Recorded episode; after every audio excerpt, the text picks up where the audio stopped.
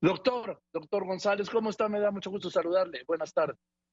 Licenciado López Dóriga, muchas gracias por la invitación a hablar de este tema. Eh, es un tema que nos tiene muy atentos actualmente en la CONADIC y en otras dependencias de la Secretaría de Salud, eh, como el COFEPRIS, por ejemplo. Dígame, Joaquín, ¿no? Porque yo no soy licenciado. Eh, claro, Joaquín. Ya ve cómo andan de, ya ve cómo andan de quisquillosos con los títulos, doctor. A ver, doctor. Sí, pues ¿En qué, ¿En qué consiste esto sin que su respuesta, perdón, sea eh, pues un modo de enseñanza para otros jóvenes?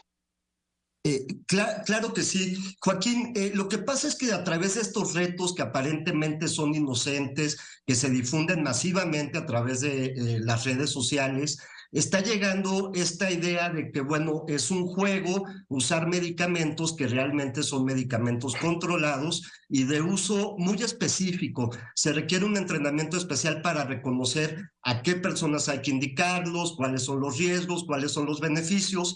Entonces, a través de este reto, pues se eh, hace como muy sencillo eh, tomar este tipo de medicamentos. Ahora, eh, son medicamentos que están controlados en México, se requiere una receta para poder acceder a ellos, aunque existe un mercado negro, creo yo que es muy limitado en relación a este tipo de tranquilizantes, pero la realidad es de que muchas veces en las casas se cuenta con estos medicamentos, porque se los indicaron algunos de los adultos de la familia y pues al dejarlos descuidados es muy fácil que un joven, una joven puedan tener curiosidad, eh, máxime si hay este tipo de, información errónea. Tú lo dijiste correctamente. Eh, el reto se llama en TikTok el que se duerme.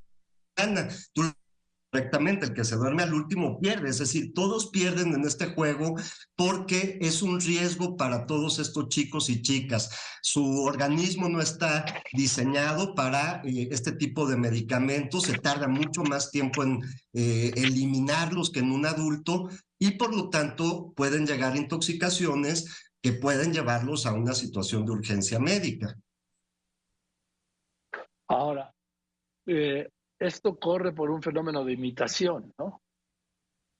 Así es, totalmente. Eh, el TikTok es eso, ¿no? Hay información, se difunde masivamente y tiene un público muy específico, que son los más jóvenes, y llegan este tipo de retos. No es el único, ha habido retos que, implican otras cosas, ¿no? No sé, tirarse pintura, había, eh, uno de los primeros fue este de tirarse agua fría, una cubeta con agua fría, pero entonces ya estamos pasando a retos que implican un daño a la salud eh, y que por eso debemos evitarlos. Si hay jóvenes, niños, niñas, adolescentes que estén escuchando ahorita, deben de entender que hay medicamentos que son peligrosos para los niños, que requieren una receta y que aún en adultos requieren una indicación muy específica. Eh, de, los padres deben de entender que estos medicamentos deben de resguardarse eh, para evitar accidentes y para evitar un mal uso de ellos. Y también, eh, Joaquín, quiero comentar que hemos estado muy atentos a través de nuestras vías más directas hacia la población, que son la línea de la vida, es la línea que funciona 24 horas, 7 días a la semana del CONADIC. el teléfono es 800-911-2000 y eh, esta línea está abierta para eh, ubicar cualquier situación que pudiera eh, tener eh, un chico, una chica al usar este, este tipo de medicamentos. Eh, también tenemos los centros de atención y prevención de adicciones que se encuentran distribuidos en todos los estados y también es un servicio directo para la población, para quienes tengan dudas de esta situación, pues ofrecemos esos servicios para que puedan contar con mayor información y atención si es necesario.